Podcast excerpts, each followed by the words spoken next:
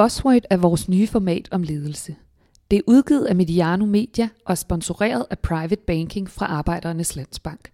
God fornøjelse.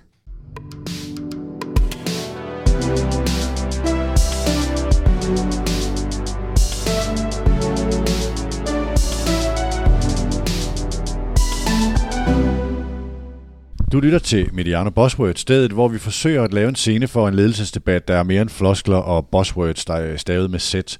På Buzzword sætter vi nu fokus på noget, der ikke bare er en meget succesrig bog, men en øh, ny model for at udvikle virksomheder og måske ligefrem en bevægelse. Vi laver derfor i denne uge hele to udsendelser om et bidrag, der har sat sit væsentlige øh, præg på ledelsesdebatten, siden den udkom i 2017. Bogen hedder Dreams and Details. Mit navn er Peter Brygman. Jeg har taget på besøg på netop Dreams and Details Academy i Hellerup Nord for København. Jeg er i selskab med de to forfattere bag bogen, Michael Trolle, direktør for Akademiet her, tidligere direktør, øh, landstræner og meget andet i Volleyball Danmark. 30 år som toptræner, det meste som landstræner og en institution i sportens verden. Michael har skabt en af de mest bemærkelsesværdige ledelsespræstationer i sportens verden de seneste 30 år ved at tage den her flok danske studerende uden løn op til Europas top 6 øh, mod professionelle atleter i et unikt præstationsmiljø. Michael er censor på Københavns Universitet, har skrevet bøger om præstationsledelse. Må vi lige høre, om din mikrofon er tændt, Michael? Det tror jeg, den er. Det er godt, for jeg er også sikker på, at der nok skal komme hul igennem den undervejs, hvis jeg kender dig ret. Jim Hagemann Snabe, øh, der er bestyrelsesformand i Dreams and Details Academy, øh, og øh, en af Danmarks og Europas mere fremtrædende erhvervsmænd. Nu skal jeg nok prøve at lade være med at lave kraksbog i sådan en fuldt udskrift den her gang. Den ligger over i afsnit nummer 1 om den her bog, men vi skal have dig præsenteret, Jim. Bestyrelsesformand i Siemens med øh, 380.000 ansatte, og siden 2017 også bestyrelsesformand i Mærsk med øh, ca. 84.000 ansatte, og så er jo et næstformand i tysk øh, baseret Allianz. Dermed er ansvarlig for øh, øh, mere end, eller næsten 500.000 medarbejdere og mere end 850 milliarder i omsætning regnede det lige ud til. Jeg prøvede sådan at finde den her liste med de her bruttonationalprodukter, jeg også nævnede i udsendelse nummer 1, og jeg kunne placere den her samlede omsætning foran Ungarn, Ukraine og Ecuador, og lige halen på Kazakhstan og New Zealand, når det kommer til BNP. Øh, og så sidder de ret centralt i World Economic Forum som medlem af det styrende Board of Trustees. Dem kan vi sætte to streger under afsnit 1, øh, hvor vi lavede sådan en introduktion til Dreams and Details. Film. Ja. Jamen, jeg synes, øh, at beskrivelsen af, hvorfor der er behov for en ny ledelsesmodel, men også indholdet i den, altså hvad er det elementerne, hvorfor er det en anderledes model, og, og hvad er det, der gør den særlig, jeg synes jeg, vi fik rigtig godt frem. Øh, så forhåbentlig i dag kan vi dykke lidt længere ned i den, og finde ud af, hvordan man gør. Med detaljerne, ja. Hvis jeg lige skal summe op for den eventuelle lytter, der er gået direkte ind i afsnit 2, så talte vi i det første afsnit, som vi optog tidligere den her uge, om behovet for at genopfinde sig selv, selv når det går godt. Om virksomheders generelt øh, sådan langt kortere levetid i en digital verden. Om at sætte medarbejderne fri, når vi talte om lederskabet, om drømmen, om broen og detaljerne, for nu at referere til jeres model, som vi, øh, som vi kommer langt ned i i dag forhåbentlig. Vi skal ikke gentage alt det her, så vi tillader os at lade den her udsendelse bygge ovenpå den, der hedder Dreams and Details nummer 1. Vi har allerede fået fine reaktioner fra folk, der fandt øh, inspiration i det, som I to for, øh, øh, fortalte og beskrev. Tusind tak for, øh, for de reaktioner. I dag skal vi så forsøge at gøre det konkret. Øh, Michael, sådan øh, med, med, med den her agenda, øh, er du frisk på eksempler, og at vi dykker ned i både, og vi tager jo afsæt i jeres respektive verden, og sportens og erhvervslivets verden? Ja, helt sikkert. Jeg synes, der er nogle... Altså, det er jo det, sporten nogle gange kan gøre, er, at det bliver rigtig synligt for os, for os alle, fordi vi alle sammen har øh, haft oplevelser, eller mange i hvert fald har haft oplevelser inden for den verden. Jeg vil også prøve, hvis vi kan, at at prøve at lave lidt parallelt også over til kulturens verden, som rent faktisk også ligger meget tæt på at bruge ret centrale dele og elementer i vores, øh, i vores model. Ja, I to kender jo hinanden også fra det her netværk, High Performance Institute, som jeg også kender lidt til, som er jo de her tre verdener, og se hvordan kan man lære hinanden og inspirere hinanden på tværs af, af de her verdener. Udsendelsen er som altid i Bosworth præsenteret i samarbejde med Private Banking fra Arbejdernes Landsbank, som er Medianos partner på vores fokus om ledelse. Jim og Michael er gæster i Bosworth, så øh, det her er en servicemeddelelse, så lytterne ved, hvordan vi på Mediano kan prioritere at lave podcast om ledelse. Der kommer en breaker cirka midtvejs i udsendelsen på cirka 20-30 sekunder med de bedste råd til, hvordan man passer godt på formuen. Bogen Dreams and Details udkom i 2017. Det vagte en betragtelig opsigt, så meget at bogen blev kåret til årets ledelsesbog i 2017 2017 af ledernes hovedorganisation. Lad os prøve at begynde med SAP. Øh, en virksomhed, som Jim var co-direktør for og arbejdede øh, for og med i mange år, øhm, øh, som Jim var med til at forvandle og gjorde øh, dig så attraktiv på arbejdsmarkedet. Jeg ved ikke, om man kan sige det, når det er sådan som dig, men at, at, at du blev den digitale topleder, der fik nøglerne til en stor del af både den tyske og den danske erhvervsmæssige arvemasse i skikkelse af Siemens og øh, Mærsk. Og det her med SAP var i hvert fald, da jeg læste bogen, og når jeg sådan har genlæst bogen, det der gør, udkrystallisere modellen og gøre den anskuelig for mig. Hvis vi lige prøver at beskrive SAP for et bredere publikum, hvad er det for en type virksomhed, Jim? Ja, måske skulle jeg beskrive den i, i to faser, nemlig øh, virksomheden indtil 2010, hvor jeg fik øh, den her fantastiske mulighed at være co-CEO sammen med Bill McDermott. Øh, det var en virksomhed, som havde haft øh, international succes, den eneste sådan europæiske globale leder øh, inden for software, og øh, i høj grad var det baseret på en, øh, en evne til at se om hjørner, som jeg kalder det, at se, hvad er det næste, der kommer, og så være de første til at reagere på det. Altså, hvis vi skal bruge bogens terminologi, en evne til at kontinuerligt at genopfinde sig selv øh, i tide, altså mens det gik godt.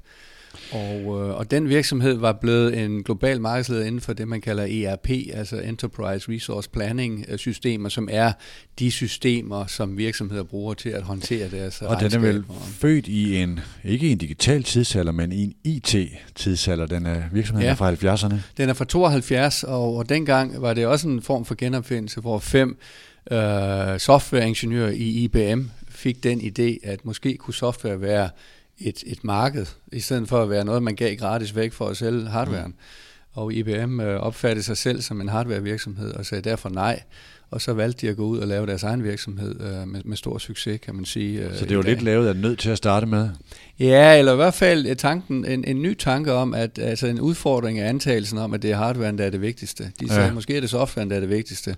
Og så startede de et selskab, øh, som fokuserede på at kun have været et softwarehus. Øh, vi har flere gange diskuteret, om, om man også skulle have hardware med, og blev al, al, altid enige om, at nej, det skulle vi ikke, det er softwaren, der driver udviklingen. Men der ligger så noget i, i DNA'et, for at bruge det der kedelige ord, eller slidte ord, at, at, at man er født i at bryde op med antagelser. Ja, lige præcis. Ja. Og, og det havde jeg jo også oplevet, da jeg startede i 1990 som trainee, og to år senere øh, sagde en af de founders, nemlig Hasso Plattner, som også i dag er bestyrelsesformand, at øh, snart dør mainframen, og der kommer netværk af computer, der er koblet sammen, og det vil ændre alt. Og vi troede, han var gal. Øh, han udfordrede igen antagelsen. Ja. Mens øh, hele forretningen var baseret på, på mainframe, så startede han en, en parallel proces om at lave et nyt stykke software, som blev øh, grundlaget for en international succes af SAP, et, et produkt, man kaldte R3 dengang. Du og Bill McDermott er i virksomheden og bliver så i 2010 udnævnt til øh, fælles, eller sådan joint CEOs, øh, og det er bestyrelsesformanden, der kommer til jer. Det er Hasso, øh, Hasso Plattner. Ja, det er rigtigt. Øh, han, øh, vi, havde, vi var begge to i, i direktionen på det tidspunkt. Jeg var ansvarlig for udvikling, og Bill McDermott var ansvarlig for salg, og vi havde en, øh, en erfaren CEO i, i virksomheden, og en, en en lørdag morgen øh, i februar, hvor jeg står uden for mit hus og skovler sne, så ringer telefonen, og det er Hasso Plattner, der spørger, om jeg vil være co-CEO sammen med Bill McDermott, som jeg kendte rigtig godt og havde stor tillid til. Øh, jeg vidste, at vi var meget komplementære i vores evner, og derfor kunne jeg også øh, fornemme, at sammen mm. kunne vi være mere succesfulde end hver for sig. Og det startede en rejse, hvor vi egentlig udfordrede antagelsen om, at vi havde vundet. Altså i 2010 havde vi fornemmelsen af, at vi havde vundet. Vi var verdens største inden for ERP, og øh, havde et, et meget lønsomt selskab, 29 procent på bundlinjen. Det er der ikke mange virksomheder, der har i verden. Øh, vi var 10 milliarder euro øh, omsætning, og, og antagelsen var, at nu var der ikke så meget mere vækst. De fleste havde implementeret de systemer. Som Man var på toppen. Man var på toppen. Ja. Og øh, det er klart, vi spurgte jo Hasso Plattner, hvorfor han ville skifte direktør. Og det er jo rart at vide, når man bliver bedt om at tage rollen. Og han sagde i virkeligheden, han brugte ikke de ord, men han sagde, at vi skal genopfinde virksomheden igen, fordi der er noget på vej i branchen, der ændrer vilkårene endnu en gang, nemlig det, man kalder cloud. Hvor var du hen i, i anskuelsen af de her ting, i forhold til, hvad kommer der i det her marked, og Jamen, jeg havde jo været meget aktiv i forhold til at argumentere for, at vi skulle ind i, i cloud. Uh, ja. Så for mig var det faktisk en, en kærkommen mulighed til at uh, gøre noget af det, jeg havde øh, påstået længe.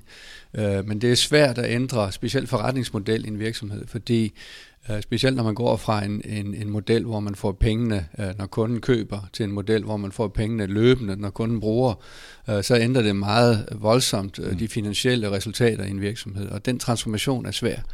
Og pludselig havde jeg opbakningen fra vores øh, bestyrelsesformand øh, og fra Bill McDermott også, og vi satte os ned og sagde, hvordan ser verden ud om fem år? I stedet for at tage udgangspunkt i det, vi var, så tog vi udgangspunkt i, hvordan må verden kommer til at se ud øh, om fem år. Hvilke teknologier vil være afgørende for den måde, vi arbejder på. Og hvad er det så, vi skal blive i de markeder i den fremtid. Øh, og det ledte så til en, øh, en inspiration øh, om, hvad er det for en rolle, den her virksomhed kunne spille som begejstrede menneskerne i, i selskabet, øhm, og, øh, og gjorde, at vi kunne lave radikalt om i en virksomhed, som gik rigtig godt. Du beskrev i den første udsendelse det her med, at altså, vi taler om interessenter. Altså, hvem er det, man skal have med, når man skal ind, altså, gennemføre store forandringer? Det, at der var en, en, øh, en, en meget magtfuld øh, bestyrelsesformand, som ville det samme, øh, hvor meget det betød. Jeg kunne godt tænke mig allerede nu, det er jo egentlig noget, jeg har lagt meget længere ned i manuskriptet, at gå ind i at sige, hvor er så modstanden? Altså, fordi det her med interessentanalysen, når man skal gennemføre forandringer, så er der nogen, specielt når det går godt, og det er jo det, der er det interessante ved jeres model, øh, som vil noget andet og sige, det går jo godt, men øh, jeg vil godt komme tilbage til samarbejde med Hasso Platten undervejs, men, men lige gå ind i at sige, hvor, hvor er modstanden, når man, når man kigger ind i sådan en proces? Hvor mødte I den her med, hvorfor skal vi lave om? Altså der var i virkeligheden to øh, kan man sige, stakeholders, interessenter, som havde modstand. Den ene var øh, investorerne, som jo oplevede, at den nye forretningsmodel i de fleste virksomheder var en, en, en mindre lønsom forretningsmodel, hvor vi argumenterede for, at den kan blive meget mere lønsom. Øh, så der skulle man overbevise dem. Og de var bekymrede for øh, hvad kan man sige, forandringen af, af forretningsmodellen, for det gik jo rigtig godt. Vi havde 29% lønsomhed, som sagt. Øh, hvorfor udfordre det? Um, så det var nok der, hvor vi havde den største kan man sige, modstand, og, og brugt meget tid på at forklare dem, hvorfor det her var bedre. Hvordan kommunikerer man til investorer? Ja, men det er jo meget formelt, specielt i et børsnoteret ja. selskab. Der skal man øh, have, passe godt på, hvordan man gør det. Uh, man sætter blandt andet sådan nogle uh, capital markets days op, hvor man altså i virkeligheden investerer, inviterer alle investorerne ind. Og så bruger man lang tid. Jeg, jeg, jeg brugte vel ni måneder på at forklare uh, om skiftet i forretningsmodel, uh, for at få dem til at indse, at de skulle kigge på os på en ny måde, måle vores succes på en anden måde, og holde øje med nogle andre nøgletal, end det de plejede, for at se, om vi blev dygtigere til det, der var afgørende for fremtiden. Ja. Um, og den anden uh, gruppe af kan man sige, interessenter, som var, jeg vil ikke sige imod, men som måske ikke havde set behovet, det var jo, uh, kan du sige, internt medarbejderne, og specielt mange af, af lederne i selskabet. De oplevede jo, at vi havde vundet, uh, og de antog, at der ikke var mere vækst, uh, at vi havde toppet, uh, og nu handlede det om at optimere den eksisterende forretning. Og øh, det var nok den største opgave i virkeligheden, fordi der arbejder du ikke med nogen, som er imod øh, åbenlyst. De vil aldrig sige, at vi er imod øh, chefens øh, idéer. Men viljen til at forandre var der ikke. Øh, og det krævede en kæmpe indsats. Og det var derfor, vi havde brug for, kan du sige, drømmen. Øh, at ja. få mennesker inspireret, ikke baseret på en, en frygt for, at hvis ikke vi gør det, så bliver vi irrelevante. Hvilket jeg i øvrigt mener er rigtigt, men det var ikke troværdigt som argument. Så vi blev nødt til at skabe en, en vision for, hvad selskabet kunne blive som var væsentligt større end det, det var.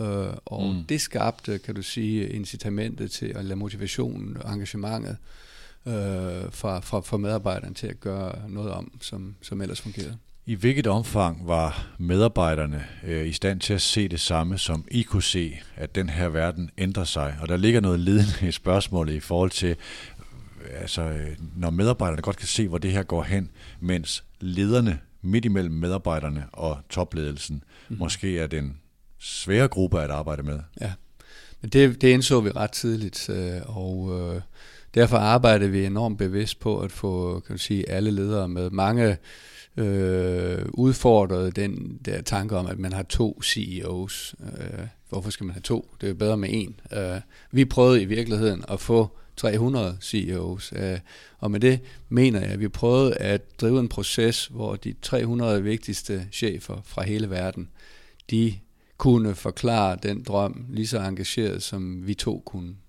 Vi havde blandt andet en interessant workshop øh, i hovedkontoret, hvor vi inviterede dem alle til, til, til Waldorf. Vi brugte en hel dag på at øh, forklare dem øh, og inspirere dem om den her nye model. Øh. Og så næste dag overraskede vi dem ved at bede dem om at gå ud og gøre det øh, for tilfældige medarbejdere i nogle forskellige coffee corners rundt omkring i vores campus dernede. Og øh, det viste sig jo, at de slet ikke øh, kunne fortælle den samme historie med samme engagement. Uh, heldigvis uh, brød der en uh, vulkan ud på Island, uh, som gjorde, at ingen af dem kunne flyve hjem.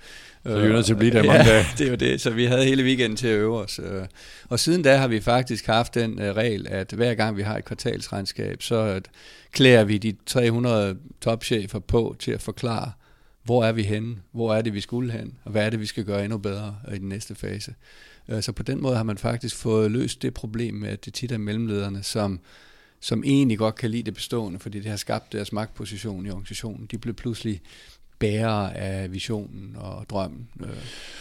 Vi skal nok komme over til Michael, for det er de lytter, der undrer sig over, at de ikke hører Michaels stemme. Jeg har lige et spørgsmål mere til Jimmy i forhold til det her med at kommunikere til investorerne.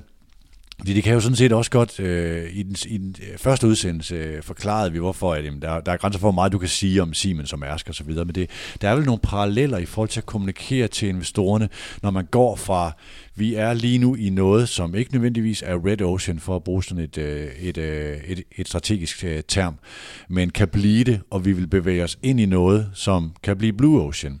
Og vi kan se, hvad det her sker, men vores lønsomhed falder, men vi går efter væksten. Mm. Øh, det er vel sådan en, en øh, parallel til det, der også er i, øh, i Mærsk nu, hvor man laver en, en masse strategiske ændringer og siger, vi skal fokusere på det her. Vi er måske ikke lige så lønsomme nu, men I skal tro på, at vi er på vej derhen, hvor vi bliver det. Ja, men det er jo en, en væsentlig del også af vores, øh, kan du sige, element i bogen, nemlig forskellen på det, vi kalder resultatmål og det, vi kalder præstationsmål. Øh, når man vil lave radikalt om at blive noget andet som virksomhed, så bliver man nødt til at udfordre måden, man definerer succes. Og succes i en, i en virksomhed er ofte defineret på, på resultaterne. Det skal det selvfølgelig også være.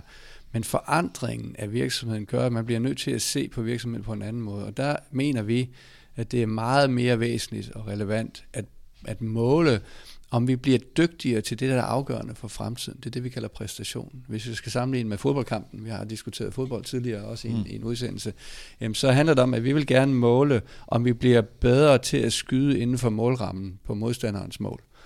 Øh, fordi så ved vi, at hvis vi bliver bedre til det, så øger vi sandsynligheden for at vinde. Og i stedet for at vente eller måle resultatet, vinder vi eller taber vi kampen, som i nogen udstrækning er et spørgsmål om, om tilfældighed, så, vil vi, øh, så, så argumenterer vi for, at vi skal måle, om vi præsterer bedre.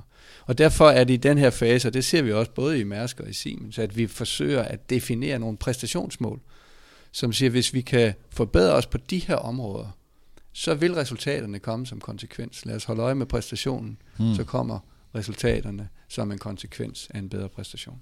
Michael, det rimer på noget, øh, vi to kender til. Øh, det begreb, det hedder the score takes care of itself. Altså når måltavlen passer sig selv, tror jeg, vi oversatte det til en gang. Vi skrev en bog sammen om, øh, om sportens præstationsledelse. Hvis vi lige prøver at tage det ofte meget diskuteret, og det bliver nogle gange sådan lidt stereotyp, det her med øh, KPI og Key Performance Indicators, øh, Balance Scorecard, hvordan skal man måle, og, og, hvor, og hvor centralt skal det her være? I hvilket omfang er det her, jeres model, et opgør med øh, Balance Scorecards? Jamen, det er et opgør med nogle af de traditionelle modeller, der primært beskæftiger sig med at planlægge, kan man sige, de målepunkter, man gerne vil nå frem til, og så prøve i sådan en eller anden form for selvopfyldende profeti at ramme dem. Men vi er bestemt ikke øh, modstandere af KPI'er, altså, og slet ikke i den term, som det jo i virkeligheden er tænkt, tror jeg, altså Key Performance Indicators, og ikke Key Results Indicators. Hmm. Øh, så hvis vi vil bruge regneark, så vil vi jo behind the numbers. Altså når, vi kigger ind i, når jeg kigger ind i statistikker for en, en volleyballkamp, eller for den sags skyld kigger på et virksomhedsregnskab, så er jeg jo interesseret i at finde ud af, hvordan de målepunkter rent faktisk er, er opstået. Og man er interesseret i historiefortællingen om dem, og det er det enkelte individ i øvrigt også. Altså, hvad er det, der, der skaber baggrunden for, at jeg havde en fantastisk angrebseffektivitet i den her kamp her? Jamen, det var både måden, jeg måske havde trænet på, det var også kampsituationen og situationen, hvor under de opstod. Og hvad er i virkeligheden de fremtidige baner til, at jeg kan forbedre det her endnu mere mm. i min præstation? Hvilket jo givet fald vil betyde, at hvis jeg en dag blev i en populær sådan sportsterm mandsopdækket, så vil jeg stadigvæk i mandsopdækningssituationen kunne præstere bedre resultater i den givende sammenhæng, end jeg ville have kunnet tidligere. Selvom at jeg under mandsopdækning ville have en lavere score, end jeg plejede. Øh, altså det her med, at resultater er enormt relative, men at præstationen i og for sig kan være absolut. Og man kan sige, at den simple tænkning i det her, det er jo, at hvis vi tror på, at vi har defineret en relevant arena, en relevant fremtid, hvor virksomheden, sportsholdet, den kunstneriske, mm. det kunstneriske produkt skal ligge. Og vi, og vi er så sikre på, at den rejse, vi laver derud, og vores evne til at identificere, hvor det sted er, er så præcis, og i hvert fald konkurrencedygtig med andre rejser, der skal rejse derud, altså vores konkurrenter. Mm. Så det eneste, det eneste, der kan øge vores præstation markant, det er, at vi foretager den rejse bedre. At vi hver eneste dag, øh, kan man sige, optimerer præstationen hos dem, der er de afgørende rejseelementer, hvad enten det er produkter eller mennesker eller hvad det er. Og dybest set, hvis man tror på det, så er det rigtigt, så er Bill Walsh statement omkring mm. then uh, the score would take care of itself jo rigtigt, fordi at vi så tror på, at den score, vi laver, når vi kommer derud, der vil andre, der ikke har haft den samme rejse derud, have svært ved at få en resultattavle, der matcher det eller er bedre. Og det er jo hele filosofien her, mm. som, uh, som Dreams and Details, kan man sige, er opstået ud af. Så man skal bruge det, men man skal bruge det rigtigt. Ja.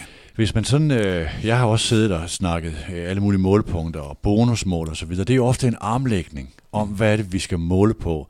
Det der er jeres centrale budskab, hvis jeg lige sådan skal forsøge at oversætte det, så med, når man har drømmen i modellen, når I taler så meget om retningen, så er det, at alle det, man så måler på, og det skal man gøre, skal, skal øh, peges ind i den vision, man har, den drøm, man har, den retning. Så vi skal i virkeligheden måle på, at vi bliver bedre om 5-10 år, end om nødvendigvis om, hvad vi bliver om et halvt år. Ja, eller måden vi gør tingene på. Jeg vil godt give et eksempel. Altså, vi har det jo også måske haft det lidt med i bøgerne, og vi to har skrevet om det tidligere, Peter, også det her med eksemplet med, at jeg vandrer ud af et omklædningsrum, er vældig, vældig vred over, at vi har vundet en kamp.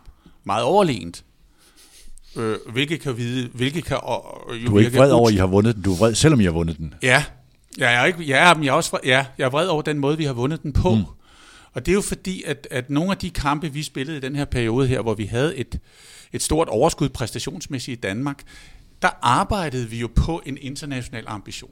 Mm. Vi arbejdede på at genopfinde spillet i en ny kontekst. Måske havde vi skiftet spilsystem om torsdagen og spillet en kamp i Danmark om søndagen. Og den skulle altså gennemføres med det system, øh, den skulle spilles med en præstationsfremgang i måden, at det kunne optimere holdets performance på. Det kunne også være, at der skulle involveres specielle angrebsvariationer med en given øh, effektivitet. Og hvis ikke den kamp blev afviklet med den hensigt, at de KPI'er, som var koblet til de præstationsfremmende elementer eller øh, vækstelementer, vi gerne ville have i vores spil, så var det i vores kontekst jo ikke en kamp, der var vundet. Og det er det, man skal forstå. Resultatet ville sagtens kunne være, at vi havde vundet kampen alligevel. Men i vores kontekst, og hvad der var det vindende, hvad der var, Jim og jeg vil kalde det, succeskriteriet for afviklingen af den kamp, var ikke opnået.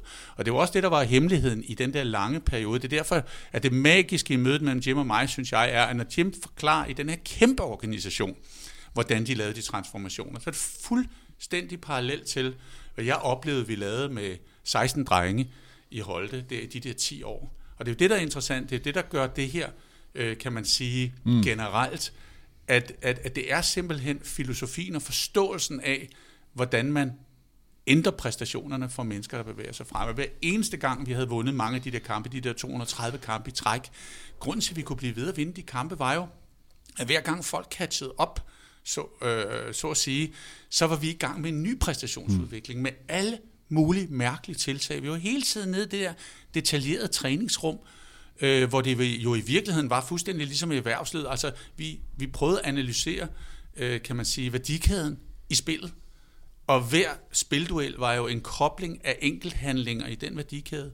Share Wallet var i virkeligheden, hvor dygtigt du kunne eksekvere de enkelte dele af elementet. Der er enormt mange paralleller til det her, som, øh, som er hele baggrunden og forklaringen for, at man kan få de her sindssyge præstationsfremgange øh, hvor vi måske virkelig nogle gange har været hæmmet af bare at skulle opnå vores resultatmål, så at sige. Nu tales der meget om paradigmeskifter i tiden. Øh, kan man sige, at jeres øh, model og jeres tanker i virkeligheden er et øh, paradigmeskifte i forhold til, hvis jeg nu lægger nogle ting ind, vi, vi kommer fra en tid, hvor man har meget øh, cost-cutting og tilpasset og svaret til. Jeg kommer øh, øh, fra en, fra en medievirkelighed, hvor øh, jeg har været en medievirksomhed, som svarede til børsen i London, og det var finansdirektøren, der bestemte mere end koncerndirektøren fordi vedkommende havde kontakten til øh, moderselskabet og dermed aktionærerne i London. Øh, og det betød, at man tog voldsomt forkerte beslutninger, fordi de var voldsomt kortsigtede, de var totalt analoge, og de var ikke skyggen af digitale. Øh, det I slår til lyd for, det er jo virkeligheden ikke, at, at finansdirektørerne skal gøres til de store skurke i åbenbaringen, men det er jo dem, der fastholder der, hvor vi er nu som funktion. Så man skal have direktøren tilbage med visionen. Det er i virkeligheden det, der er det interessante ved Platner og dig, eller, eller Asbel, Asbel McDermott, Platner og dig, ikke? At, at der er nogen, der kommer med en vision, og så siger man, okay, så skal resten af organisationen med på den her rejse. Jamen det er fuldstændig rigtigt. Altså, vi gør jo op med nogle øh, sådan grundlæggende antagelser i ledelsesfilosofi. Jeg har selv udøvet mange af dem i mange år, har jeg jo troet, at øh, jo bedre planen var, øh, og jo mere jeg fulgte op på, om planen blev eksekveret, jo bedre gik det.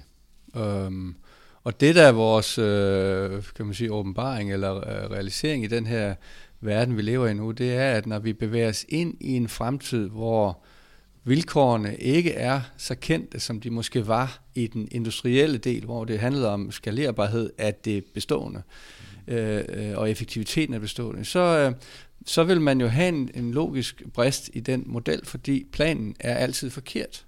Ting udvikler sig eksponentielt, og planer er aldrig eksponentielle. Der sker ting teknologisk, som man ikke kunne have forudset, og derfor bliver det forkert ledelsesmæssigt at lave en detaljeret plan og følge op på, om vi leverer planen så vil man nemlig begrænse virksomheden til at potentielt kun blive det, man havde fantasi til, da man lavede planen. Øh, og derfor smider vi lidt planerne væk. Vi, har, vi flytter, flytter også resultatmålerne i baggrunden. Vi siger, vi bliver ikke bedre af at måle, om resultatet bliver bedre. Det svarer til at sige, at jeg kan tabe mig ved at veje mig selv tit. Hmm. Øh, det kan man ikke. Det er det, der sker imellem to vejninger, der er afgørende. Hmm. Og det handler om at, at øve, som, som jeg lærte meget af i sportens verden. Hvornår øver vi i erhvervslivet? Jamen, vi spiller hele tiden kamp. Og hvordan øver vi på det væsentlige? Øhm, og det er der, detaljerne kommer ind. Det er at finde ud af, hvad er det, vi skal blive væsentligt bedre til i fremtiden, for at folde den drøm ud, som vi har inspireret alle mennesker omkring. Så nu kigger jeg op på jeres model, der hænger heroppe på væggen, altså med drømmen og detaljerne og med øh, broen i midten. Så det, man skal træne, det er i virkeligheden mindsetet i en eksponentiel verden det er evnen til at forandre sig og være agil. Det er faktisk det, vi træner, det er detaljerne. Så okay. detaljedelen handler om at sige, hvad er det for nogle ting, vi skal blive voldsomt bedre til for at udfolde Øh, modellen. Hvis jeg tager et meget eks- konkret eksempel. SAP, øh, der blev vi enige om, at, at drømmen handlede om at nå ud til mange flere mennesker øh, og gøre verden øh, mere optimeret i forhold til de begrænsede ressourcer, vi har. Og, og det handlede meget om i virkeligheden, hvis man kan kigger på det forretningsmæssigt, at flytte sig fra en, en traditionel øh, forretning til en, en cloud-forretning, hvor kunderne har et abonnement i stedet for at købe øh, produktet øh, til at starte med. Um, og den evne, som vi skulle have for at lykkes med det, var, at vi skulle kunne udvikle og levere nye versioner af software væsentligt hurtigere end det vi kunne i den gamle model. Vi brugte, og det ved jeg helt nøjagtigt, 14,7 måneder øh, mellem to releases i gennemsnit. Og i cloud-verdenen, der leveres der nogle gange nye versioner hver uge. Mm. I vores verden, i forretningssoftware-verden, der er det måske en gang hver halve år. Og, og derfor skulle vi blive dobbelt så hurtige til at udvikle software. Og det var en af de to detaljer, vi valgte at fokusere på og lave radikalt om på. Og det betød, at jo vi begyndte at måle vores evne, altså vores hastighed i udviklingsprocessen. Og jeg fulgte den hver måned. Og jeg brugte øh, måske en tredjedel af min tid på at gå ud og se, hvordan udvikler vi software. Og hvordan kan vi radikalt forandre den måde, vi udvikler software på. Fordi hvis vi kan udvikle software dobbelt så hurtigt, så vil vi dels blive relevante i en cloud-virksomhed, og vi vil faktisk levere dobbelt så meget innovation til vores kunder med de samme ressourcer. Det er jo et væsentligt værdiskabelse mm. i en virksomhed. Og derfor var det det eneste, jeg holdt øje med, det var, hvor hurtige bliver vi til at udvikle software? Hvilke nye metoder skal vi benytte i vores udvikling af software? Det blev pludselig projektet. Det er vores præstation. Og den præstation, i takt med, at vi blev hurtigere til det, ved at indføre nogle helt andre metoder for udvikling af software, så kom resultaterne af sig selv. Vi fordoblede omsætningen, og vi fordoblede værdien af selskabet.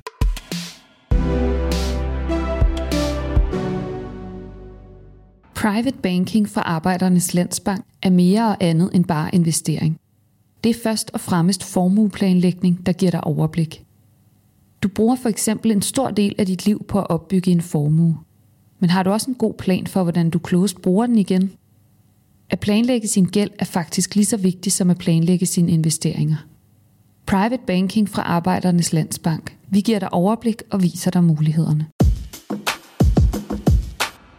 Vi i virkeligheden ved i den her udsendelse afkoble strukturen, som jeg har i mit manuskript med at gå ned igennem det, altså øh, modellen punkt for punkt. Men lad os lige prøve at tage den her med detaljerne i udviklingen af software.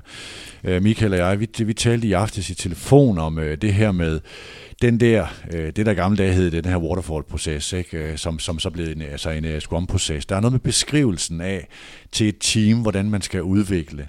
Hvis vi lige, de, altså Mika, vil du ikke lige prøve først at beskrive det? Du er ikke IT-mand som sådan, men, men øh, hvad det er, der er det interessant ved det, så går Jim ind og forklarer modellen. Ja, man kan sige, jeg synes, det, det interessante her er jo i virkeligheden at få folk til at forstå i princippet, hvordan de tager de rigtigste beslutninger selv, hvordan de kan udvikle deres rolle på detaljeniveau, og hvilke evner de skal have. Øh, jeg vil lige koble til Jims historie om, omkring softwareproduktion, at det ligger jo fuldstændig analogt med, at for mange år siden i fodboldens verden for eksempel, Øh, for det første troede man ikke, man kunne træne så meget, fordi man var træt om søndagen. Mm. Men det var, fordi folk ikke var i form. Og antagelsen var, at så kan vi selvfølgelig ikke træne mere i løbet af ugen, fordi så bliver vi endnu mere trætte. Altså den her agilitet og evnen til at kunne præstere ligger jo i, at du rent faktisk skaber en overkapacitet, således så at det du rent faktisk gør i dagligdagen føles let. Derved kan du også nedsætte stress, og du kan gøre dig selv både effektiv mm. og meget mere værdifuld. Så det er den ene ting. Den anden ting, som er et meget sjovt eksempel for sportens verden, er jo, at i gamle dage også, der lavede man meget fysisk træning, også i fodbold, uden for fodboldbanen og uden bold. Indtil man begyndte at finde ud af, at man jo rent faktisk godt kunne lave boldøvelser. Det var jo Jens Bangsbo og alle dem, der arbejdede med det intermittente øh, træningsprincip, som jeg også var tæt på med volleyball på det tidspunkt.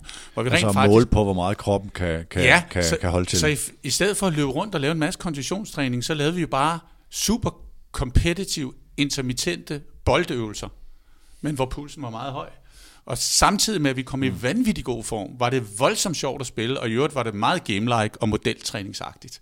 Og det vil sige, at man kunne få udviklingstiden på holdet ned på nogle helt andre områder. Og det var selvfølgelig vigtigt, fordi når du har med mennesker at gøre, så har du altså et, et vist biologisk mulighed for at arbejde med mennesket, før det bliver træt. Så det er enormt interessant, hvordan du får gjort de her ting effektivt parallelt. Men det vigtigste er også, og jeg tror, det er det, du henfører lidt til, det er det her med, at når du får et mindset gjort meget klar, og du giver folk nogle rammer, så består frisætningen jo i, at individet langt hen ad vejen får muligheden for at tage rigtige beslutninger, både i præstationsprocessen, men også i træningsprocessen, til at indtage nye roller, hmm. til at arbejde på nye evner, fordi det er så evident, hvad det er, jeg skal blive bedre til.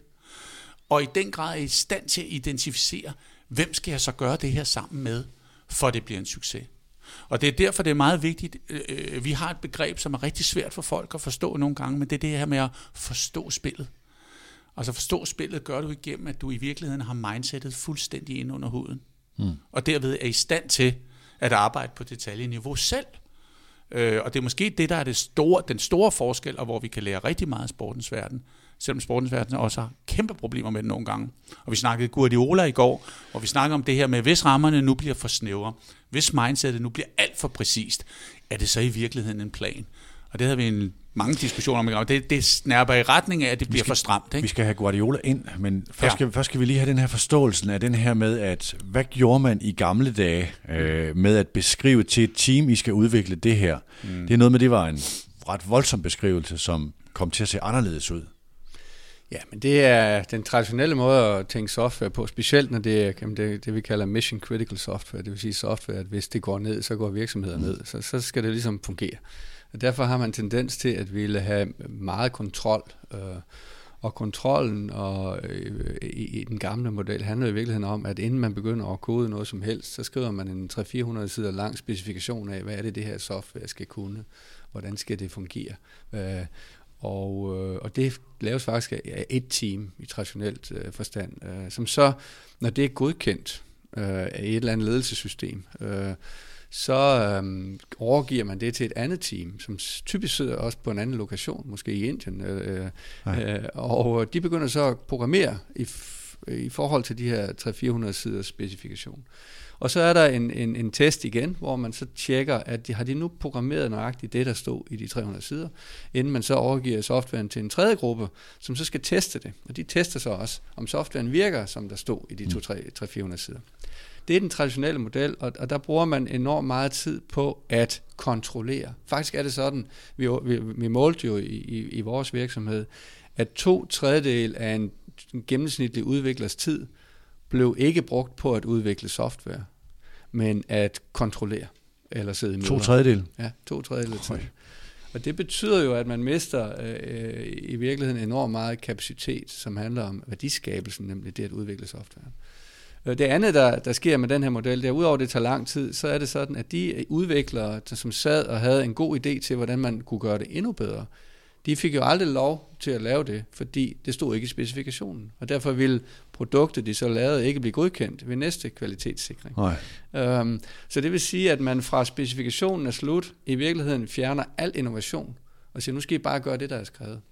Og det svarer lidt til ledelsesprincippet omkring, vi laver en plan, og så følger vi op på, at en plan fungerer. Derfor er det en helt anden model, når vi taler Scrum og Agile. Der siger man i virkeligheden, at vi skal have, og vi, vi, vi lavede det meget konkret, vi skal have en side, der beskriver, hvorfor det her produkt er vanvittigt værdifuldt for kunden. Hvad er det, der gør det særligt? Så fra en 300 sider til en side? En side. Og jo mere nøjagtig den var, jo mere var man klar over, hvad er det, det her produkt særligt skal kunne? Hvad er det, der gør det unikt i markedet? Det. Og så koblede vi i virkeligheden specifikationsfolkene og udviklerne og testerne sammen i en gruppe. Vi kaldte det Teams of 10. Det var typisk øh, grupper af 10 mennesker, som kunne alt inden for gruppen. Og de fik så ansvaret for at finde på undervejs. De fik mm. at vide, at de skulle arbejde i to uger, og så skulle vi se, hvordan det gik. Og de arbejder på det, man kalder en prioriteret, prioriteret backlog. Det vil sige, at der er nogle ting, der er vigtigere end andre, der skal være i produktet. Og der er også et minimum scope, det vil sige, at der, skal have, det skal kunne noget minimum. Altså et finanssystem skal både debit og kredit, ellers er det ikke et finanssystem. Um, og så får de lov til at arbejde, og, og den, den væsentlige anden dimension er, at de arbejder direkte med kunden. Det vil sige, at kunden får lov til at være 14. dag at se på produktet og give input. Folkene, som er med, er kreative undervejs. Og det interessante er, at det man får ud af det, det er et produkt, som er mere relevant for kunden. Kvaliteten er meget højere, fordi man løser kvalitetsproblemerne undervejs. Ja. Og det hele går væsentligt hurtigere. Der var faktisk ikke nogen negative elementer i det her øh, overhovedet. Så det der er jo virkelig at sætte medarbejderne fri for at tage den, vi, nogen vil måske kalde det en floskel fra den ja. første udsendelse, ja. så, er det, så er det virkelig det her, det handler om. Ja, nu Hvordan... brugte de pludselig to tredjedel tid på at udvikle. Uh, de skulle ikke rapportere i regneark og alt muligt andet. De skulle, og i virkeligheden er der en grundregel i det her system om, at, at ledelsen må slet ikke uh, irritere dem uh, uh, i de 14 dage, hvor de arbejder. Man må kun se på, hvad de har lavet hver 14. dag. Og det giver en frisættelse og en fokusering, og det skaber kreative teams, som arbejder direkte med kunden på en måde, som øh, øh, kan man sige slipper det menneskelige potentiale mm. fri på en helt anden måde. Og det interessante i det her, det er jo, at parallelt med alt det her foregået i, i forretningsverdenen, kan man sige, øh, så har man jo haft forskning øh, inden for det psykologiske felt, der viser, at du potentierer altså udviklingen i den slags systemer, uden man måske er klar over det, helt betragteligt. Altså det er derfor, vi tror på, at vi godt ved at sætte mennesker fri, kan skabe mennesker, der rent faktisk kan følge den her eksponentielle udvikling. At vi måske i virkeligheden har haft systemer tidligere, som har været helt naturlige i industrisamfundet, fordi verden har været, som den har været, som i virkeligheden ikke har været optimale. Fordi du arbejder med et ejerskab, Ja, du arbejder både med et ejerskab, men du, du arbejder også med en mulighed for, at det, der rent faktisk er potentiale inde i mennesket, rent faktisk under processen kommer frem. Øh, det gør det jo ikke, hvis du betragter mennesket som en låst ressource, Nej. som skal eksekvere. Jeg, jeg vil sige det på den måde, altså det Jim beskriver, det er jo fuldstændig som når vi i gamle dage, hvis man tog mine gamle kampoplæg for 20 år siden, så var spillerne jo bare elementer i en taktisk plan og i et koncept, og hver gang vi var ude af koncept, både i kamp og til træning, så kæmpede jeg for, at vi skulle tilbage i konceptet. frem for måske i virkeligheden at have kunne have lavet en frisætning, hvor jeg har haft endnu mere fokus på at gøre dem dygtige, således så i de der over 50 procent, hvor vi, hvor vi spiller out of system, at de ikke der kæmpet for at komme tilbage i systemet, hvad man nogle gange kan gøre med fornuft, men også udnyttede mulighederne i, at når vi spiller øh, jazz, mm. altså uden for partituret, så er vi vanvittigt dygtige til at udnytte de situationer og kunne det. Og hvis du så et taktisk oplæg af mig i dag, så vil nogle spillere savne det gamle, for det var dejligt nemt at vide, at i rotation nummer det, der server vi præcis der, og så gør modstanderen nok præcis det her. Skabeloner. Ja, øh, så vil de spille i de systemer, hvor hvis du ser i dag, så vil du ende op med noget, der ligner næsten modern art. Det er ja. et billede af kampen, en fornemmelse for, hvad er det for en slags kamp, vi skal spille, øh, og så sætte dem fri under en forståelse af det. Det er så her, jeg enormt gerne vil have Guardiola ind, og jeg håber, vi begge to er med på den her analogi. Nu kigger jeg op på, øh, på jeres model. Nede under detaljerne står der roller, evner og samarbejder. Det er de her tre ting. Og så taler vi om at sætte medarbejderne fri. Når man sådan kigger på et fodboldhold som Manchester City, hvor Guardiola er træner, for dem, der ikke er så fodboldinteresserede, så er det sådan, den virtuose træner bliver han betragtet som med den store vision for spillet. Og han er ekstremt øh, artikulerende og gestikulerende på, øh, på, øh, på sidelinjen, når han leder sit hold, og de skal kunne mange ting, og nogle af dem har beskrevet, at man får nærmest krampe i hjernen, fordi man skal huske så meget øh, spilforståelse og alle de her ting. Så hvornår bliver det topstyring af en virtuos leder? Mm og hvornår er det at sætte medarbejderne fri, altså i forhold til, kan kreativitet øh, fungere under stramme rammer, eller hvordan? Jamen, det synes jeg er virkelig interessant. Ja, men det er jo det er virkelig en pointe i forhold til vores model mm, for ledelsesfilosofi, for det er jo det er et spørgsmål om, hvad han siger. Altså er det her management, eller er det leadership? Ja. Og vi ved udmærket godt, at det er leadership. Altså han taler om, hvordan vi skal forstå spillet. Selvfølgelig taler han også om, at der er nogle evner, nogle roller, måden vi skal gøre nogle ting på, som er en oversættelse. Men dybest set prædiker han jo forhåbentlig hele tiden mindsetet. Hvordan skal det her tænkes? Og det er jo derfor, spillerne bliver krøllet op i deres hjerner, fordi de hele tiden forsøger samtidig med, at de skal eksekvere på det her, og forstå, hvad det er for et spil, vi spiller. Og det er jo det, han hele tiden, hvis han flytter det så meget, som vi tror, han gør, så er det jo hele tiden en videreudvikling af fodboldens nye mindset, som han prøver at formidle, således at de igennem den oversættelse, som han udmærket godt ved, leder op til ambitionen om mm. at spille en fantastisk slags fodbold, der måske ordentligt ikke engang har set endnu, og som er ekstraordinært kompetitiv i forhold til at udfordre den gængse måde at spille på. Og nu skal han altså bare have spilleren til at forstå det, og så skal han skabe nogle rammer, som han så kalibrerer, således så, at det spil jo på en eller anden måde kommer til at blive mest effektivt i forhold til den tænkning. Hvilket også nogle gange gør, at rammerne ikke bare skal være enormt brede, fordi så kan det være, at de bare spiller bolden for meget rundt og ikke bliver orienteret mod det, de skal. Øh, men det at kunne spille spillet dernede, handler jo om, dybest set at have nogle spillere, der på detaljerne er sindssygt dygtige så til i øvrigt at eksekvere, og det er ret sikker på, at han holder fast i, de afgørende detaljer, og nogle gange også nye detaljer, som det fordrer at spille fodbold med det mindset. Og det er det, han hele tiden, og det er jo derfor, han bliver fuldstændig sindssyg også nogle gange selv, når han siger, jamen de har jo ikke forstået det. Ja. Altså de har ikke forstået den her proces, der leder til at, at opfylde drømmen på en helt ny ja. måde. Ikke? Altså det er det, der foregår, tror vi.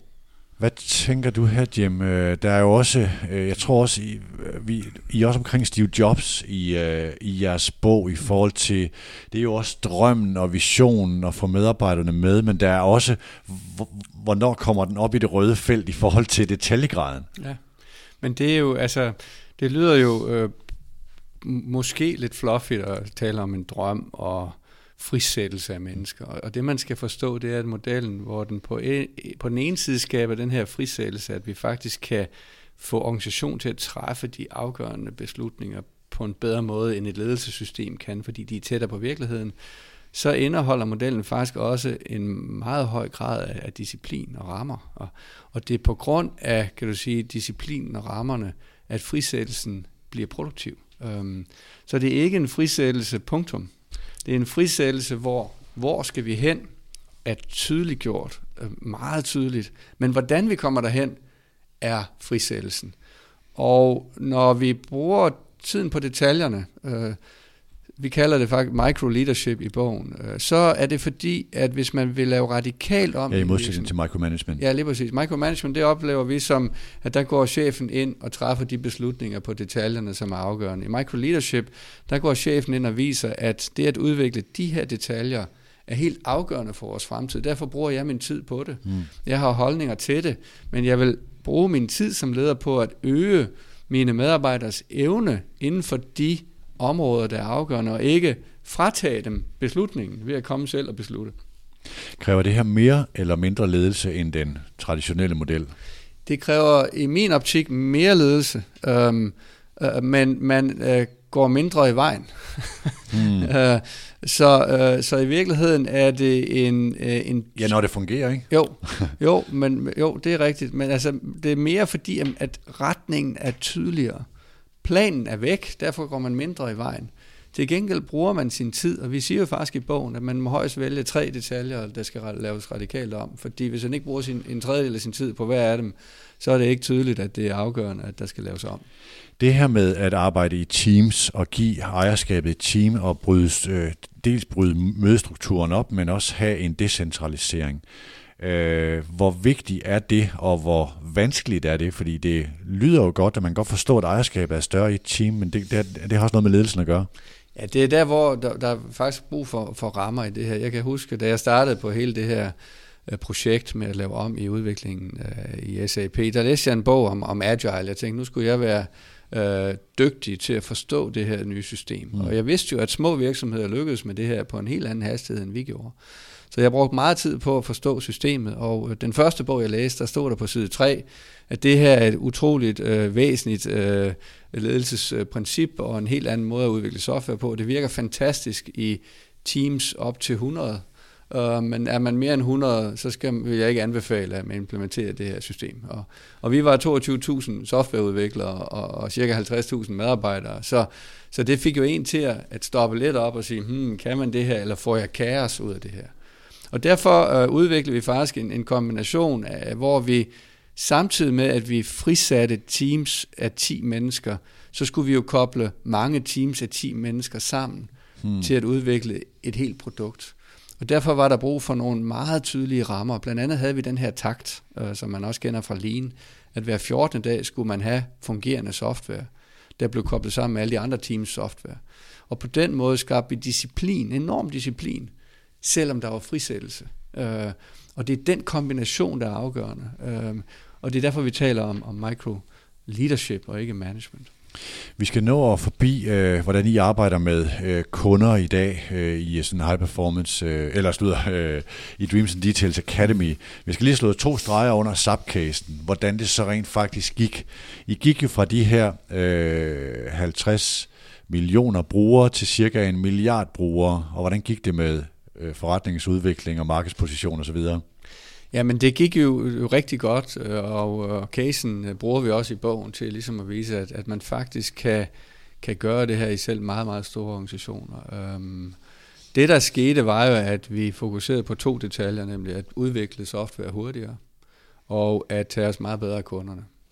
Og øh, vi øh, endte faktisk med at udvikle software på 7,4 måneder i gennemsnit, fra 14,7 det ved jeg også helt nøjagtigt, for jeg fulgte jo netop ja. det, den præstationsmål hver måned. Og, øh, og så fik vi øh, fordoblet vores antal af kunder, som også et mål, vi havde. Og det ledte til, at vi fordoblede omsætningen i selskabet. Vi gik altså fra 10 milliarder til 20 milliarder euro.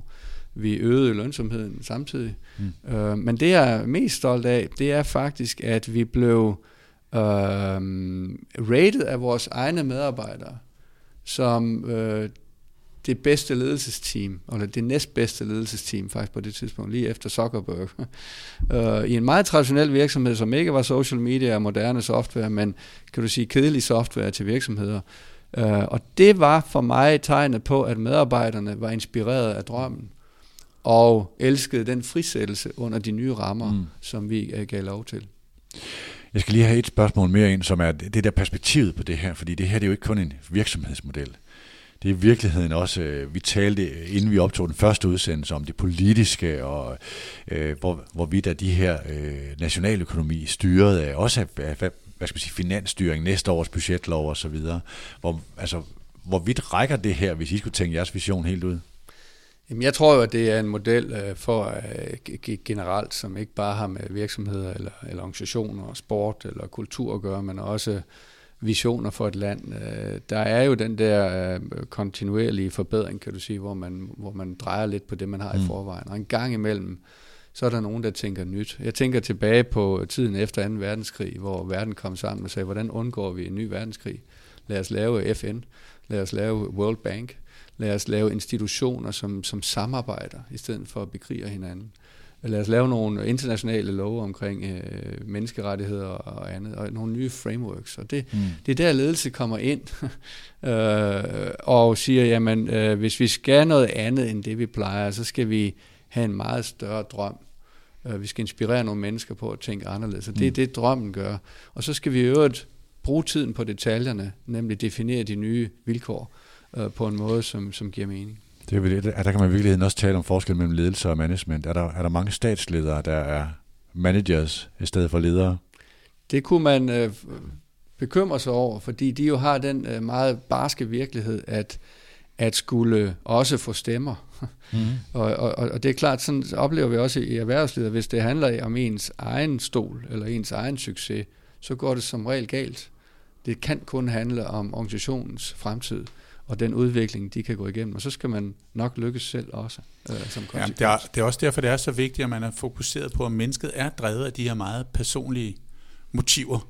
Og det vil sige, hvis man, hvis man er i en situation, hvor de personlige motiver kolliderer med den tænkning, og det er derfor, man nogle gange er nødt til at eliminere dem, for at få Dreams and Details til at, at fungere også, øh, mm. eller den her tænkning til at fungere. Fordi vi må anerkende, at mennesket er drevet, og det er ikke bare berigelses, kan man sige, motiver, eller det er motiver, hvor at man øh, kan se sig selv i, øh, at det her, det er rigtigt for mig. Og derfor er man nødt til at have et stort fokus på det også.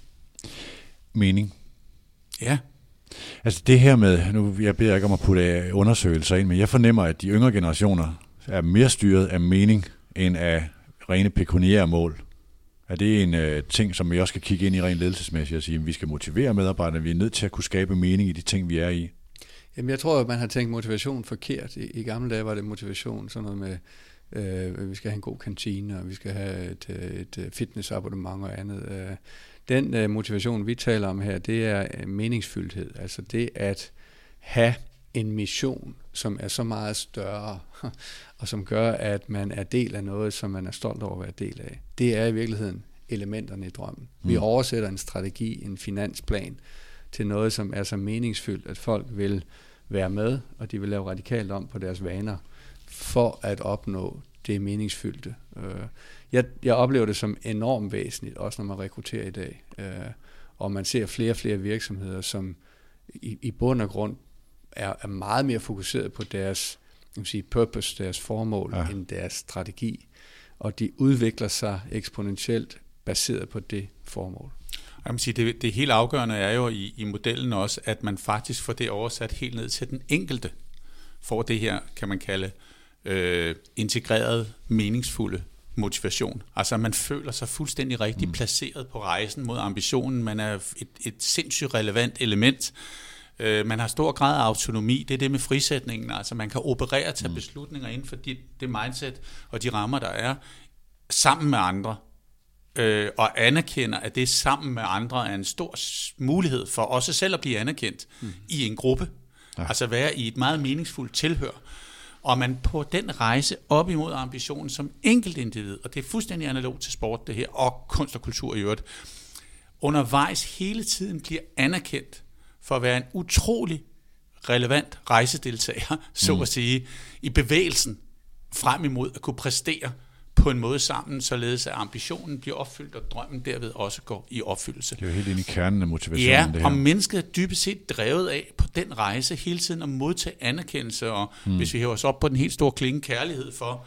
at være på en meningsfuld rejse i dit ja. eget liv. Og, øh, og jeg synes, der kan vi godt lære noget af, at, at, at have også nogle gange fjerne den barriere, der hedder, hvad nu hvis vi skulle have folk med på den her rejse, og vi ikke kunne mm. belønne dem?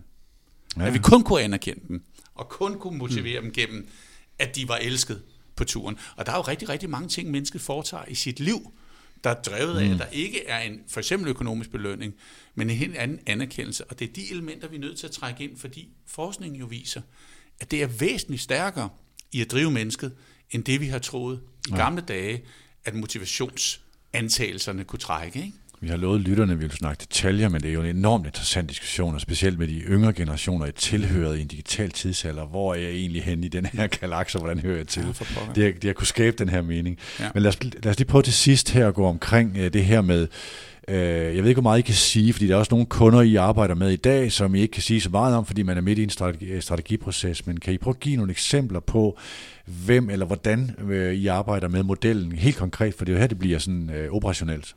Altså det spændende for os har jo været, at vi har mødt rigtig, rigtig mange virksomheder. Øh, selv da Jim og jeg pitchede det her 14 dage før bogen udkom på D'Angleterre for en masse danske topledere, kan folk se relevansen af det her. Mange vil rigtig gerne arbejde med det, men anerkender også, at det er en svær brydningstid det er vanskeligt at gøre. Så mange af dem, vi samarbejder med, de har jo det her kørende lidt som et laboratorium. De ligger og eksekverer på øh, formelle strategiplaner, men prøver at komme op på en ny klinge, så at sige. Og det er både halvoffentlige institutioner, store IT-virksomheder, øh, det er helt ned til mindre virksomheder, som vi har lejlighed til at gå ind og arbejde med. Og det vi rent faktisk gør, det er jo, at vi for det første gennem tilgang til modellen får den helt ind over huden på folk. Og så udvikler de faktisk deres egen Dreams and Details strategiske model, kan man sige, eller rejse, hvor de identificerer øh, hvad de skal optimere, hvad de skal udvikle, hvad der er de afgørende detaljer. Og vi opfordrer dem meget til at være meget i træningsrummet, som vi beskriver i, den dynam- i det dynamiske sæsonskifte. Altså det her med at eksperimentere og udvikle, skalere og kunne integrere i den eksisterende forretning, og prøve at få det helt op på ledelsesniveau, fuldstændig præcis som Jim faktisk beskriver, at de, havde, at de gjorde det i SAP. For derigennem i virkeligheden at få modellen ind som virksomhedens nyeste og nye måde at tænke strategi på. Og vi tror på, at det her det er en ongoing ting. Det er ikke noget med, at man en gang imellem samles, laver en strategidag, laver en strategisk plan, og så går man ellers ud og eksekverer på det de næste fire år. Øh, og det er der mange, der er rigtig begejstret for, og vi har nogle fantastiske eksempler, som vi ikke rigtig kan komme ind på her, grundet det her med fortroligheden, men altså hvor folk har beskrevet nogle vanvittigt flotte øh, Dreams and Details modeller for fremtiden, øh, som kan gøre dem meget kompetitive i, i fremtidens marked. Lad os prøve at begynde at binde en sløjfe på det hele og lægge op til en afslutning. Jeg ved, I har bagkant, der skal videre, men når nu vores dejlige lyttere trykker stop, og de kun skal huske én sætning, som de går herfra med, hvad skal det så være for en? Hvad er det allervigtigste at have for øje, når man vil øh, blive inspireret af Dreams and Details-modellen og sige, hvad kan vi gøre her? Jeg vil sige, hvis man er leder, så er den sætning, som måske driver hele tankegangen, det er, øh, evnen til at inspirere og udvikle mennesker optimalt. Fordi gør du det som leder, så vil øh, de mennesker, man har ansat, vil, øh, øh, kunne udvikle organisationen til et helt andet præstationsniveau, som man slet ikke kunne have forestillet sig, derfor ikke kunne have planlagt. Øh, det er for mig øh, helt afgørende mm. i den her model.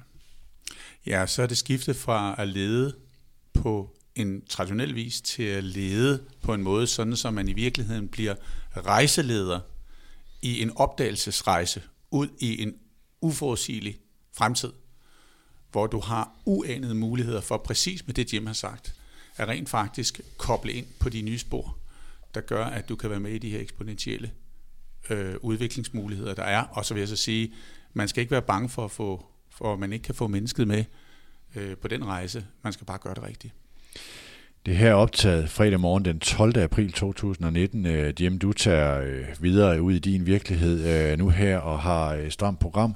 Hvor meget bliver den her model testet af virkeligheden? Når du, når du nu siger, at nu har vi lavet den her model, og vi har beskrevet de her visioner, og vi har fortalt om den, og vi har lavet øh, akademiet her, så står man lige pludselig i en virkelighed, hvor der, der sker en masse ting. hvor, hvor meget bliver den så testet? Jamen det interessante er faktisk, at i alle de sammenhænge, jeg er i, bruger jeg modellen hver dag. Ikke, ikke eksplicit, når jeg nu er vi nede på ja. retninger, men den måde, jeg leder på, også i, i, kan du sige, i den indirekte funktion, som en bestyrelse jo er, det er at stille spørgsmål, som har med de her otte elementer i den her model at gøre. Og jeg oplever, øh, at øh, selv om virkeligheden er en anden, så er spørgsmålene enormt relevante og jeg kan se, at det motiverer mennesker til at tænke over, den måde, de gør ting på, og udfordre nogle af deres antagelser. Så, så, så det er faktisk meget interessant, at selvom der er så stor forskel på grundtankerne i modellen og den virkelighed, som de fleste virksomheder leder efter, ledes efter i dag, så er spørgsmålene super relevante og bliver modtaget med meget stor begejstring. Øh, de opdager ikke nødvendigvis, at det er en ny ledelsesmodel, men når de begynder at besvare spørgsmål, mm. som jeg stiller, så flytter vi os gradvist hen i den her måde at tænke på. Det har været øh, lidt af en fiasko for mit manuskript, det her, fordi vi kom slet ikke alle de ting igennem, som jeg gerne ville, men vi er kommet rigtig mange interessante ting øh, igennem. Hvis der er en ting, som øh, siger, det der, det, det er simpelthen så vigtigt, at lytterne lige får med, så skal I lige smide den ind nu her til sidst, ellers vil jeg begynde at runde af. Jamen, jeg synes faktisk, der er en model, der kan Michael måske også bidrage, som, som er, ved, eller ikke en model, men en pointe, som vi har i, øh, i vores bog, som er, at den her model fungerer kun, når den er kalibreret. Øh, Øh, det vil sige, at alle de otte elementer, som vi har, der er jo tre øh, elementer, der beskriver drømmen, der er tre, der beskriver detaljerne, og så er der to, der beskriver broen mellem de to. De skal være konsistente og passe sammen. Det nytter ikke noget, at man har en drøm om at blive lad os bruge eksemplet i SAP, en cloud-virksomhed. Man arbejder på detaljerne omkring udviklingen på en ny måde, og så har man organisationsstrukturer eller målepunkter, øh, eller et mindset, som er i den gamle model. Så vil medarbejderne lynhurtigt mm. indse, at, at der er simpelthen ikke konsistens mellem det, vi siger og det, vi gør. Og så falder modellen faktisk øh, fra hinanden. Så derfor arbejder vi også i øjeblikket med en, en form for, for, for assessment-system, hvor man kan altså se, passer de her otte elementer sammen? Fordi når de begynder at passe sammen, og de bliver konsistente, så er det, der sker den her eksponentielle udvikling, hvor man pludselig kan fordoble værdien af et selskab. Mm. Så, så, så det er også en pointe, synes jeg. Det der også, og, og, og, og den anden dimension af det, det er, at man skal jo samtidig med, at man udvikler det nye, skal man jo ikke glemme det gamle. Det er kun startups, der ikke har det gamle øh, så, så derfor er der også en meget stor del af, af bogen, som handler om, om det. Øhm, og, og endelig så ender hele bogen jo med at sige, jamen det starter nok med ens eget lederskab, så når, inden man begynder at starte. Ja, det er det, som jeg synes. Ja, det, så det er måske en pointe. Ja, altså det er jo det, som jeg synes er så afgørende, det er, at det at i sidste instans, når man har kalibreret modellen, så peger pilene jo rigtig meget ind på lederskabet. Ja. Mm. Øh, og det er jo også derfor, vi skriver så meget i, det sidste kapitel. Jim var meget ind over i epilogen i bogen, øh, og har sat sit store aftryk på det. Og da jeg så det første gang, så tænker jeg, at der står modigt rigtig mange gange, om rigtig mange steder. Øh, og det diskuterede vi meget, og jo mere vi diskuterede det, jo mere synes vi, det var relevant. Og det stod der. Det kræver et meget stort mod mm. at lede på den her måde her. Øh, og flytte en virksomhed væk fra det velkendte. Ja, og derfor øh, er vi også voldsomt optaget af det, som Jim snakker om omkring assessment, men også at prøve at få fundet ud af, hvordan får vi nedbrudt de barriere, også i organisationen, på en rigtig gunstig måde, således at, at balancen kommer i modellen og giver lederne en mulighed for at excellere igennem et mm. nyt lederskab, og også at de får mod til at gøre det. Øh, det synes jeg er helt essentielt, fordi det er ikke nødvendigvis nemt, men det er bare så rigtigt. Så vil jeg gerne sige tak til Jim Hagemanns nabe for at hjælpe med at folde Dreams and Details ud. Tak Jim. Tak til Michael Trolle for at åbne døren til både drømme og detaljer. Mit navn er Peter Brygman, det her er Mediano Bosworth, og den største tak går til dig, der har lyttet med.